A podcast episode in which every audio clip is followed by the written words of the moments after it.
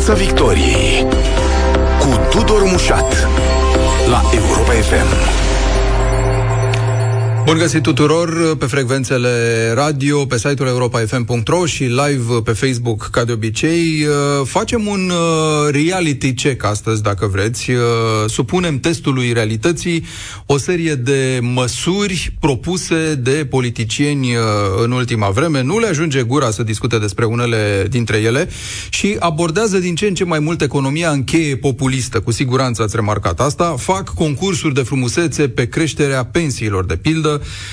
pe compensarea facturilor, pe ajutorul pentru lemne, plafonarea prețului la alimente mai nou, e o retorică întreagă despre asta și despre specula care și-ar fi făcut loc în uh, economie, dar vorbele nu țin loc de măsuri concrete, iar măsurile concrete nu sunt întotdeauna și corecte, dacă vreți, uh, pentru că o să vedem unele cazuri în care ele se aplică anapoda după orice logică economică. Invitatul acestei ediții este profesorul de economie Cristian Păun. Bun venit în Piața Victoriei, domnule profesor. Bună seara, bine v-am găsit.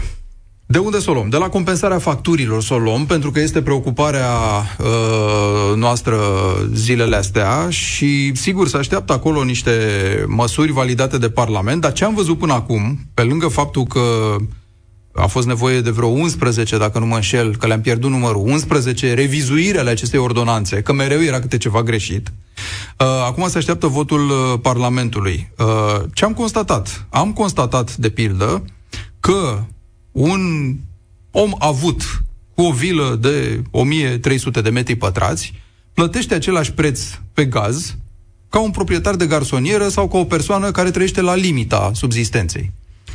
Da, până, până să punctăm a, acest lucru care e foarte important uh, și foarte bine ați observat, uh, aș vrea să comentez puțin pe scurt natura uh, măsurii acesteia numită compensarea curentului electric. Uh, în primul rând, prețul de piață astăzi este mare și foarte mare vis-a-vis de prețul cu care statul compensează în factură curentul electric. Plătim undeva 0,6, 0,6, 0,8 lei, adică 60 de bani, 80 de bani pe kilowatt-oră în condițiile în care în contracte, dacă e să luăm contractele, sunt, prețurile sunt undeva între, să zicem, 3,5 și merg către 5 lei, 4 lei 60, 4 lei 70. Uh, deci există o diferență de 3, 4 ori, 5 ori față de prețul uh, cu care statul compensează în momentul de față curentul electric. Asta înseamnă un efort bugetar extraordinar de mare un efort bugetar care, de fapt, mută niște bani din bugetul statului de la să zicem, proiectele de investiții ale statului, uh, de la pensii, de ce nu, de la alte, alte uh, nevoi stringente pe care le are statul, către niște companii electrice, multe dintre ele fiind în siajul statului român. Adică statul ne ia, uh, practic, din bugetul statului niște bani și duce către companiile de stat în bună măsură, uh, de unde îi extrage din nou după aceea, sub formă de dividende și alte uh, trăznăi uh, de acolo. Te-ai gândi că statul poate să producă mai ieftin și, prin urmare, să nu-și ia bani din buget sau să ne ia bani din buget ca să compenseze, să le dea banii acestor companii. Dar e corectă teoria asta? Adică are statul ce să facă? Sau aceste companii, chiar dacă sunt de stat, se supun unei logici a economiei de piață și asta e produs scump. Producția în România de producția în România de energie electrică este în jur de 70-80% controlată direct sau indirect de către stat. Ceea ce înseamnă că transportul energiei electrice este doar statul poate transporta energie electrică. Deci este un alt monopol acolo, să-i spunem monopol natural. Deci și acolo poate statul exercita un anumit control prin tarifele de transport și așa mai departe. La distribuție stă statul mai prost în sensul că nu are distribuitori puternici în piață, deși nu știu cine l-ar împiedica să facă așa ceva. Deja hidroelectrica distribuie energie electrică uh, și vedem efectul. Toată lumea a fugit către compania de stat mm. hidroelectrică, nu o să aibă atâta curent să le vândă românilor uh, și o să înceapă să cumpere curent de la alții până la urmă și prețurile se vor duce în sus și acolo, fără, fără doar și poate. Ce vreau eu să spun este că uh, în momentul de față uh, pierdem mulți bani din această presiune bugetară pe care noi o avem și care în buget nu e echilibrat, el e pe deficit și pe datorie. Noi împrumutăm în bună măsură aceste resurse cu care compensăm aceste facturi la energie la niște dobânzi foarte importante care se regăsesc și ele cheltuială în bugetul statului. Și acea, aceste dobânze acolo, evident că mănâncă din resursele pentru investiții, la fel și ele, de autostrăzi și așa mai departe. Și aș mai puncta doar următorul lucru. Facem acest lucru crescând îndatorarea statului român. Noi ne apropiem astăzi de o, o limită foarte periculoasă din punctul meu de vedere și anume datoria publică în PIB se apropie vertiginos de 60%. Noi nu ne plătim datoriile înapoi. Uh, le tot rostogolim. De ce e importantă această limită? Pentru că odată depășită nu mai putem scădea ușor. Doi, este unul din criteriile esențiale în aderarea la zona euro, adică într-o integrare și mai puternică a noastră în Uniunea Europeană. Noi astăzi suntem cumva marginali în Europa, nu suntem nici în spațiul Schengen, ne ajută pentru libera circulație a persoanelor, puțin pentru transport, turism, dar cel mai mult și cel mai mult pentru cele patru libertăți cu care vine la pachetul Uniunea Europeană, ne ajută intrarea în zona euro. O să o ratăm în bună măsură și pentru că luăm aceste măsuri pe datorie și pe deficit. Concluzia ar fi la capitolul ăsta că statul poate să găsească un mecanism inteligent de compensare doar a celor care au realmente nevoie. Mă întorc la acel exemplu. Au fost oameni care s-au dat singuri, în fapt, ca să zic așa, uh, parlamentari, nu știu, oameni avuți care au spus, domnule, e anormal, eu recunosc, am bani, am o casă foarte mare, de ce, de ce să plătesc, nu, uh, preț la fel de mic pe uh, gaz cum plătește un om care abia dacă își permite și care are reală nevoie. Adică, cum să spun, doar că n-am băgat cu toții degetele în ochi statului, că e o, e o inechitate aici. Dar la, și la energie electrică este Sau la energie, inechitate. Da. De exemplu, eu am o casă de vacanță pe Valea Prahovei, mă duc o dată pe weekend acolo, nu o să intru într-un consum mai mare de 255 de kWh și am prețul compensat am casă de vacanță, ia două acasă, o folosesc tot așa pentru uh, bunăstarea mea și statul mă ajută. La fel se întâmplă la lemne. Uh-huh. Lemnele sunt și ele plafonate la maxim 400 de lei în iarna asta. Nu contează dacă tu duci lemnul la vila ta de vacanță de pe Valea Prahovei sau este vorba despre lemn într-o curte uh, pentru o familie cu uh-huh. copii mulți sau pentru uh, nevoi din acestea ale Bun. Da, păi acesta și cum, este, și cum facem? Da. Acesta este marea problemă a acestui pachet, uh, să-i spunem așa, de compensare, de luptă cu uh, prețul la energie, gaz, cărbun, uh, lemn în România, faptul că nu ne-am adresat puțin Uh, mai mult către acel consumator vulnerabil. Noi avem o lege a consumatorului vulnerabil, știm cum arată consumatorul vulnerabil, profilul lui, dar din păcate am uitat de el în momentul de față. Toată lumea e vulnerabilă, mm-hmm. deși nu cred că toată lumea este vulnerabilă la această problemă. Pe de altă parte, uite, introduc acum în discuție uh, acest termen de trai decent, care a fost dezbătut foarte mult în ultimele zile, de când a apărut acel tabel cu ce ar avea nevoie românii, nu, ca să trăiască decent în viziunea statului. E acea Comisie Națională pentru Insolvență care zice dacă cumva dai faliment ca persoană sau ești rău platnic, noi începem să-ți luăm, dar trebuie să-ți lăsăm niște bani ca să trăiești decent. Și s-a ajuns la concluzia că o familie cu uh, doi adulți și doi copii uh, poate trăi decent, chipurile în accepțiunea statului, cu vreo 3500 de lei nu poate trăi decent cu 3300 de lei, având în vedere prețurile pe care le vedem astăzi. În niciun caz. Cartoful a crescut cu 50% sau... Deci sunt creșteri de preț fenomenale în, în economia românească astăzi. Uh, cu siguranță n-ai cum să trăiești cu 3300 de lei. Sau ar trebui să te gândești ce faci în afară de a mânca și de a plăti niște facturi urgente, poate, nu? Că despre asta e vorba de fapt, dar aia nu mai e trai decent tot de nu fapt. reușești să acoperi. Mai ales că era vorba de o familie cu doi adulți, doi copii. Uh, nu, nu există așa ceva. Deci uh, este pur și simplu un calcul scos din pălărie. Uh, am mai văzut și alte calcule. Problema cu acest coș de subzistență, cum, cum îl numim noi, este că da, poate putem ajunge la un consens cu privire la cantitățile pe care le punem acolo.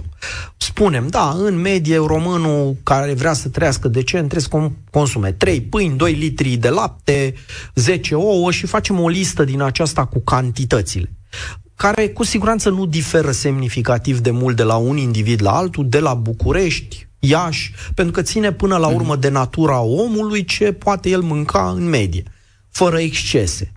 Problema mare este atunci când ajungem la prețuri, pentru că acest coș de consum pentru trai decent sau cum îl numim noi, uh, trebuie să aibă atașate și niște prețuri pentru a-i obține valoarea.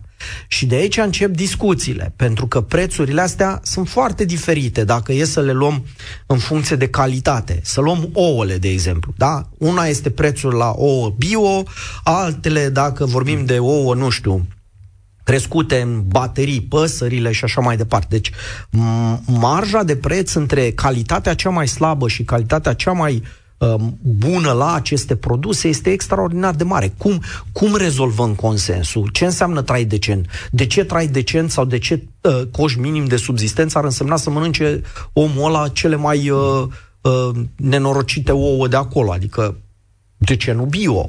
Și așa mai departe. Diferă prețurile în funcție de București versus o zonă rurală.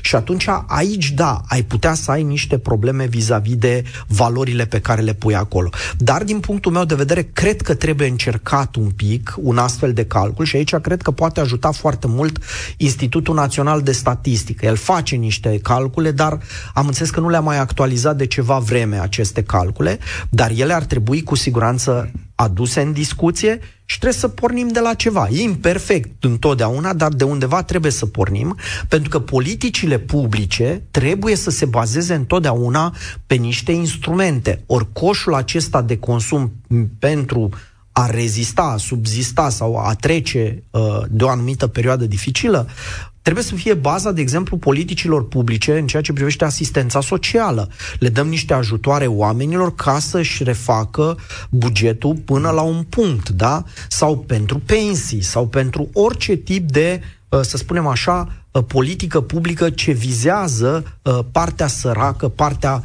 mai puțin uh, favorizată din societate. De acord. Doar că nu, nu lucrăm foarte intens în această direcție. Discuția asta despre alimente, ouă, lapte și așa mai departe mă trimite, că am zis că facem așa un test al realității, al fezabilității, dacă vreți, pentru fiecare idee emisă zilele astea de politicieni de vârf în spațiul public, ori cu titlu de sentință, de soluție salvatoare, ori cu titlu de propunere salvatoare. Povestea asta cu uh, mâncăm, hai să mâncăm românește, pe care o tot emite Marcel Ciolacu în spațiul public de câteva zile, hai să mâncăm românește ca să nu mai importăm inflație, zice el, dacă mâncăm românește e mai ieftin.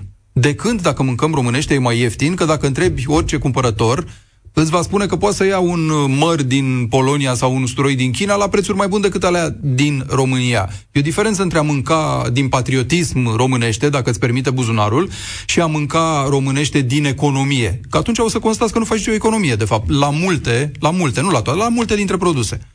În aceste momente când inflația este extraordinar de greu de dus în spate, uh, cu siguranță că ne vom uita la fiecare leu pe care îl, îl vom cheltui. Pentru mere, pentru lapte, pentru cel mai puțin în aceste momente contează steagul de pe produs cel mai puțin. Tu acum te uiți și faci un balans extraordinar între ce înseamnă calitate și preț și primul lucru la care renunți este steagul de pe produs. Este, cred că, primul lucru la care tu renunți.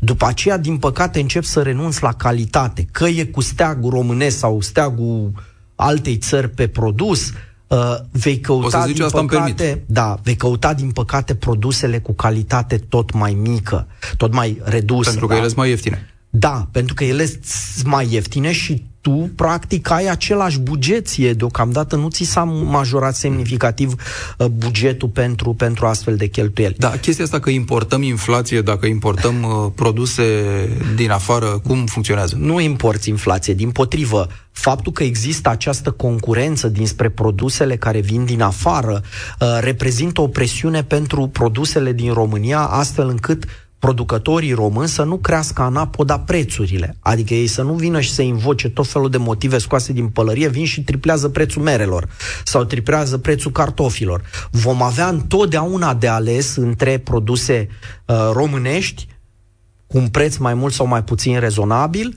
și crescut să spunem așa, real și aceste produse din afară care intră în concurență. Dar noi mai avem produsele substituibile în consum. Uh, pe lângă faptul că renunțăm la calitate sau la steagul de pe produse, noi suntem acum foarte atenți și la înlocuitorii produselor. Bun, s-a scumpit cartoful, dar poate nu s-au scumpit pastele. Uh-huh. Și atunci vedeți, o să vedeți niște schimbări din acestea în meniu, pentru că noi bugetul, repet, tot, tot acela l-avem, da. n-avem altul. Uh, o altă poveste, cea legată de speculă, că uite, mergem dintr-una într-alta, ele sunt legate. Uh, vine același PSD în special, deși am auzit asta și la alte, la politicieni din alte uh, zone, și nu e o idee chiar nouă, e o idee pe care o tot vântură de cam de pe la începutul anului, că anumite creșteri de prețuri la uh, produse și servicii înseamnă speculă și că cineva trebuie să intervină, iar uh, domnul Ciolacu insistă și zice, da, statul poate să intervină în plafonarea prețurilor, chiar dacă e vorba de economie de piață și de producători uh, privați sau de furnizori privați de, de servicii. Mie să vedem și pe asta. Sigur că, iertați-mă, sigur că toți bănuim că, nu știu, poate laptele s-a scumpit cu 4 lei sau untul cu 5-6 lei, nu doar pentru că s-a scumpit curentul electric în procesul de fabricație și în transport Uh, poate că s-o mai fi scumpit și din motive care ne scapă, dar uh, vine, poate să vină cineva și să zică că e speculă? În primul și în primul rând, uh, eu am o problemă cu, cum să spun eu, cu competențele domnului Ciolacu uh, în ceea ce privește o afacere cu lapte, carne, ouă, cartofi. Eu nu cred că dumnealui a cultivat vreodată cartofi ca să știe toată chimia din spatele acelui produs, de când se plantează el, tubercul fiind în pământ, până când se scoate cartoful respectiv afară. Deci faptul că politicianul stă undeva în afară și își dă el cu părerea așa că, domnule, asta e prețul prea mare, uh, prea mare față de ce? Ai cultivat tu vreodată cartofi acum recent să vii să-mi spui că e mare prețul? Ai cartofi în bătătură de vânzare și poți tu să-ți dai cu părerea cu privire la treaba aceasta? Deci, ideea este că singurul care poate calcula și face un astfel de calcul este până la urmă cel care produce Bun. aceste bunuri. La care se adaugă prezumtiva rea intenție din partea Sigur. Cred că asta o aduce în discuție politicianul când zice, domne, pe lângă cât îl costă, ăsta îți mai umflă prețurile pentru că știe că poate, pentru că simte că, Sigur. că toți fac același lucru. Sigur, ce uită domnul Ciolacu este că toți producătorii de carne, lapte, ouă se lovesc întotdeauna de puterea de cumpărare a românului. Nimeni nu bagă mâna în buzunarul tău. Tu, consumator, cumperi sau nu cumperi. În momentul în care tu nu cumperi de la acel producător sau în loc să cumperi cartofi, cumperi paste italiene, în acel moment producătorul se află într-o mare problemă. Are un stoc de cartofi nevândut în piață și trebuie să scape de el ca să genereze noua producție. Deci ideea asta cu specula este foarte vagă și folosită pur și simplu anapoda și, și ce populist. să facă, vă întreb? Adică din momentul în care, nu știu, ne da. plângem toți că a crescut prețul la unt, statul poate să vină și să spună, uitați, știi ce, uh, untul nu se mai vinde decât cu maximum 15 lei pachetul, habar n-am. Zic. Da, să lase liber uh, comerțul cu așa ceva, inclusiv cu țările din jurul nostru. Avem noroc că suntem într-o piață unică europeană și comerțul e liber și cu cartofi și cu lapte și cu ouă și așa mai departe. Și să lase liber cât mai mult producția, comerțul cu așa ceva. Nu să încarce cu tot felul de bariere, tot felul de taxe, tot felul de autorizații, activitatea economică. Activitatea economică, cu cât e lăsată mai liber să înflorească, vor apărea mulți care vor cultiva cartofi pentru că văd că se câștigă mult din cartofi, a crescut prețul, uite ce profit se obține de la cartofi, anul viitor nu mai punem deloc fasole, punem numai cartofi, pentru că uite ce, ce profituri imense s-au scos din cartofi. Trebuie să lași piața să transmită aceste informații și producătorilor și consumatorilor pentru că noi, consumatorii, producătorii la rândul lor, avem soluțiile să luptăm cu aceste fluctuații de preț și, uh, într-un final, piața se va echilibra, se va regla. Și Ce poate face însă politicianul, repet, să se asigure că mecanismele de piață funcționează, că există acces la ele. Haideți să vedem, de exemplu, piețe volante de cartofi în București. Haideți să vedem mai mulți producători care pot ajunge cu produsele lor să le poată vinde în concurență cu alți producători sau alți comercianți de așa ceva. Asta trebuie să existe. Concurență și producție. Ofertă. Dacă există ofertă și producție, nouă tuturor ne va fi uh, mult mai bine. Din păcate, în România sunt multe lucruri care nu se mai produc sau se produc insuficient. Noi importăm foarte multă mâncare pentru că producătorii din România nu reușesc să țină pasul cu consumul care există aici, din diferite motive și le putem discuta. Dar, în principal, mai avem mult de recuperat din acest consum. Ori cu un consum insuficient acoperit de producție internă, n-ai cum să ai și niște anomalii de preț, că le ai, din păcate. Piața Victoriei la Europa FM. Vă reamintesc, invitatul ediției este profesorul de economie Cristian Păun, cu care demontăm, analizăm, filtrăm uh, toate aceste propuneri uh, populiste de care vorbeam ceva mai devreme. Uh, creșterea pensiilor, care e adevărat concurs de frumusețe, de la 10 la 15 la 16% plusează unii, mai nou văd că ministrul muncii s-a fixat pe 10% și zice avem resursa bugetară. Acum, când zice avem resursa bugetară, probabil te poți gândi la două lucruri. Ne mai împrumutăm în plus pentru pensii, că și așa ne împrumutăm tot timpul. Înțeleg că dobânzile la împrumuturile astea au ajuns la 1,5-1,6% din PIB, uh, deci niște miliarde bune. Și, doi, uh, am strâns din taxele și impozitele bine colectate bani care ne ajung ca să majorăm pensiile cu 10%. Care să fie dintre astea două, domnule profesor? Până, până să ajungem la, la răspuns, haideți să reluăm o informație pe care ați spus-o și care este într-adevăr adevărată. 2% din PIB plătim pentru dobânzi, deci noi nu ne rambursăm împrumuturile. 2% la un PIB, să zicem, de 200 de miliarde, înseamnă vreo 4 miliarde de euro. 4 miliarde de euro, dacă ar fi să luăm un 10 milioane de euro kilometru de autostradă, înseamnă că facem cu un miliard, da, undeva pe la 100 de kilometri de autostradă. Deci cu 4 miliarde noi facem 400 de kilometri de autostradă pe care îi dăm doar pe dobânzi anual.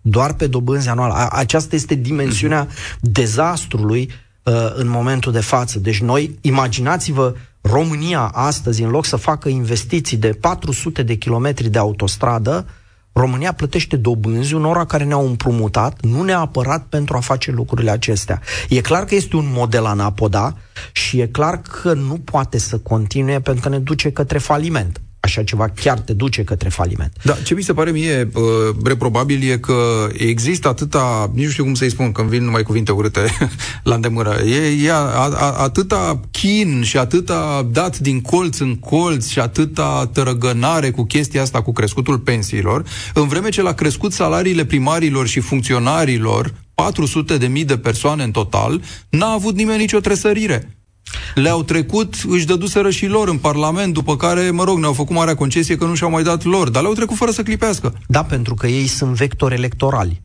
Gândiți-vă că vin patru rânduri de alegeri, primarul este, cum să și președintele de Consiliu Județean este factorul electoral cel mai important.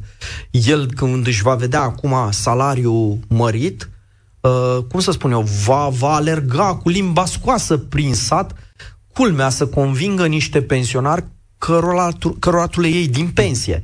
Ce este dramatic la, la această majorare de 10% a pensiei este uh, această jmecherie pe care noi am mai văzut-o de multe ori uh, în, în zona guvernării, din păcate, în ultimii ani. Mai țineți minte cu contribuțiile alea? S-au unit contribuțiile, nu e un lucru rău că s-au unit, dar a fost prezentată toată treaba aceea ca o majorare a salariului. Uh, dar, de fapt, nu creștea niciun salariu. Acolo era doar o uh, jmecherie făcută din contribuțiile pe salarii. Cam a, sau acea celebră creștere negativă. Da, avem creștere economică negativă. Era o scădere.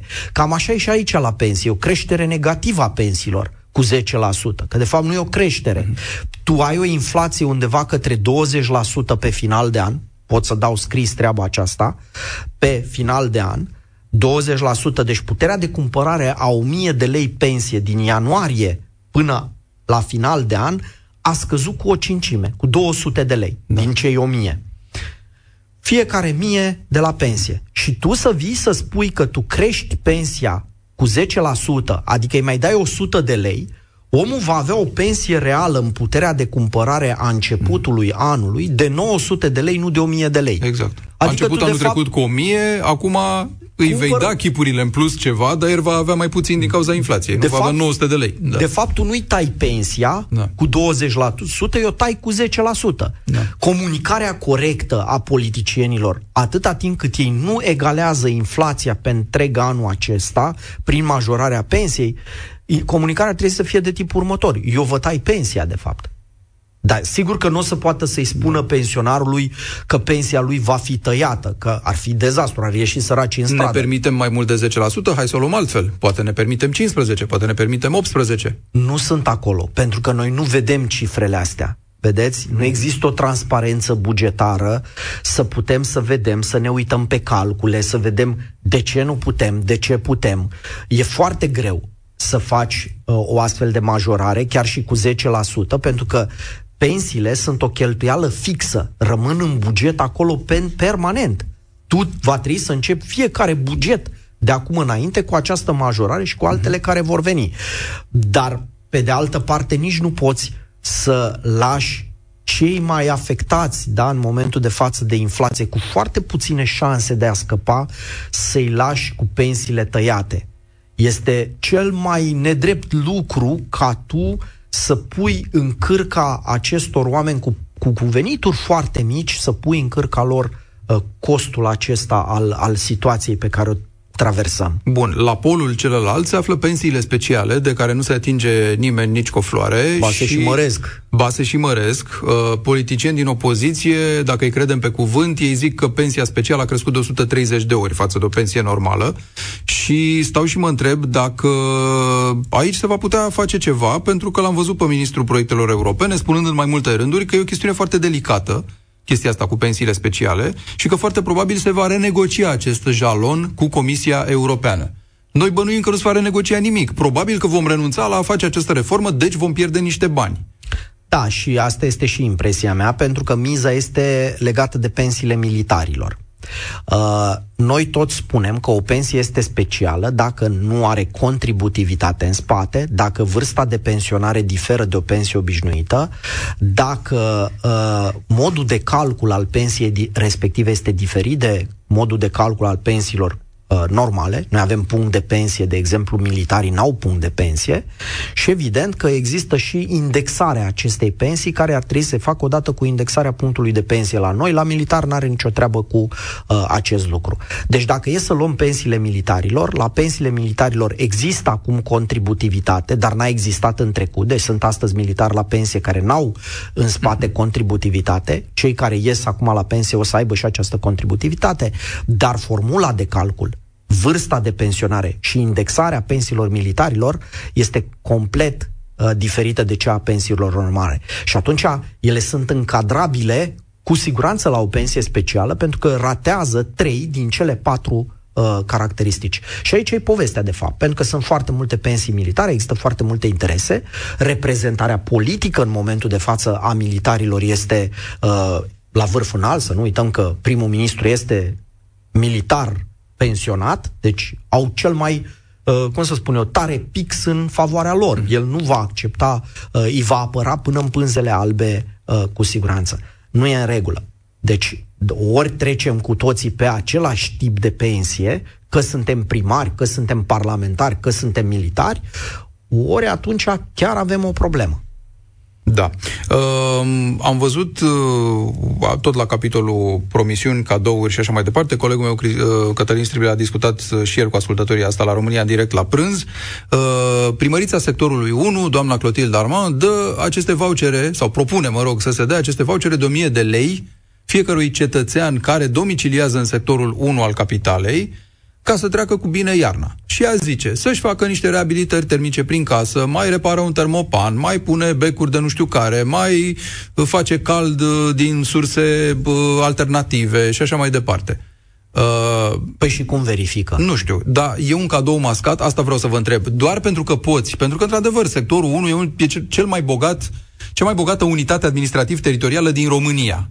Este cel mai bogat sector al capitalei și implicit cel mai bogat UAT din această țară. Dar ăsta e un motiv să dai banii sau sunt bani bine cheltuiți? Hai să vă întreb altfel. Sunt bani bine cheltuiți în momentul în care îi dai cetățeanului de la tine din sector 1000 de lei?